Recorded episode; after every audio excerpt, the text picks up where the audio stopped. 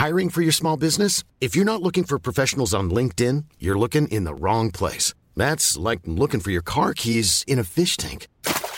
LinkedIn helps you hire professionals you can't find anywhere else, even those who aren't actively searching for a new job but might be open to the perfect role. In a given month, over 70% of LinkedIn users don't even visit other leading job sites. So start looking in the right place. With LinkedIn, you can hire professionals like a professional. Post your free job on linkedin.com slash people today. Vox Polony.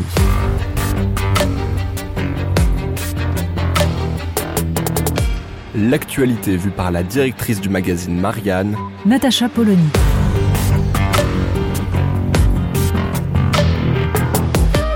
Vox Polony. On peut être de gauche, théoriser la nécessité de faire prévaloir les enjeux collectifs sur les destins individuels, et n'en être pas moins ravi d'apparaître en sauveur, en deus ex machina, capable par sa seule apparition de sortir du marasme un camp politique en décomposition.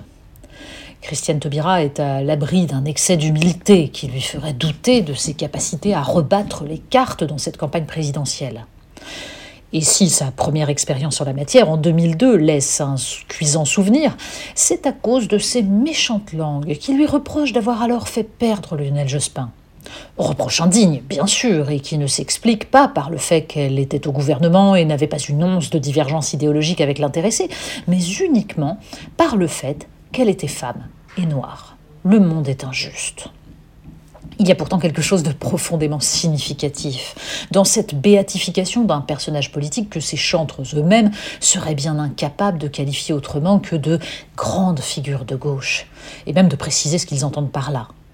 En ce sens, Christiane Taubira n'est rien d'autre qu'une des formes de la décomposition de la gauche sous l'effet de 40 ans de néolibéralisme et de destruction de l'universalisme républicain. Sait-on ce qu'elle pense de la désindustrialisation Du déséquilibre de la balance commerciale De la fragilisation des classes moyennes De la désertification des territoires? Quelqu'un l'a-t-il déjà entendu prononcer autre chose que quelques poncifs sur les inégalités sociales? Peu importe.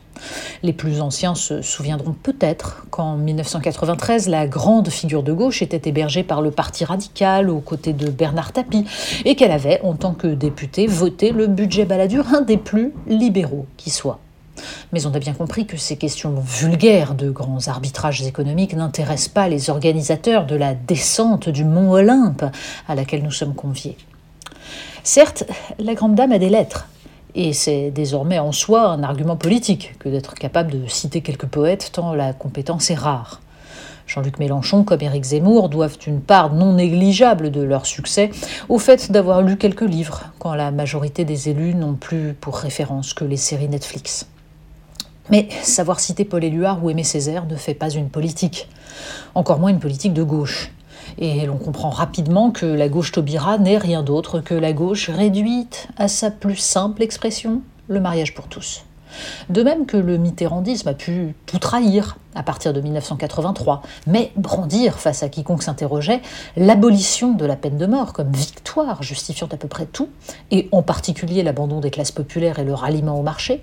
De même, le mariage pour tous, pour la génération suivante, sert de bilan face au triomphe du capitalisme financier et à la dérégulation du marché du travail.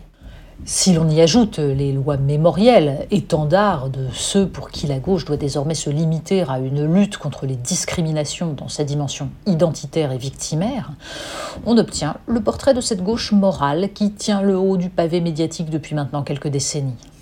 Du coup, on s'interroge.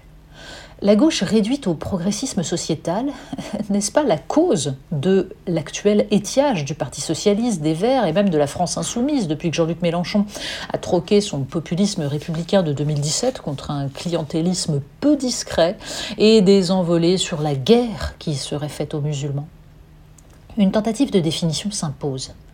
Si quelque chose comme la gauche existe, il faut le chercher du côté de la foi en un progrès humain, en l'émancipation individuelle et collective, peu compatible avec les complaisances envers les bigots de quelque religion que ce soit et les obsédés de la race et de l'identité, mais aussi du côté de la réflexion sur les conditions de la production. Voilà qui est sans doute ringard depuis que la deuxième gauche, devenue la première droite, a abandonné la cogestion pour ne garder de ses préceptes que le ralliement au marché. Mais la question de l'exploitation des hommes, des ressources, est au cœur de ce qui fait la gauche. Certes, les actuels tenants de la social-démocratie s'emploient à nous faire croire qu'elle se confondrait avec le socialisme et que l'unique question serait celle de la redistribution. Cela leur a permis et leur permet encore d'accepter le libre-échange, la division mondiale du travail, l'enrichissement de multinationales par la destruction des emplois dans les pays qui ont conquis des droits sociaux et leur délocalisation dans des régions où l'on peut esclavagiser les hommes et détruire la planète. Cela leur a permis de refuser de voir que derrière le rêve européen se profilait la réalité d'une Union européenne fondée sur ce contournement de toutes les luttes sociales des 19e et 20e siècles par la libre circulation des hommes et des capitaux. Mais il y a eu le mariage pour tous. Il y a Christiane Taubira. On peut donc continuer à se croire de gauche. Vox Polony. Retrouvez tous les podcasts de Marianne sur les plateformes de streaming. Et puis les analyses, articles et entretiens de la rédaction sur marianne.net. Et surtout, n'hésitez pas à noter cet épisode et à nous laisser vos commentaires.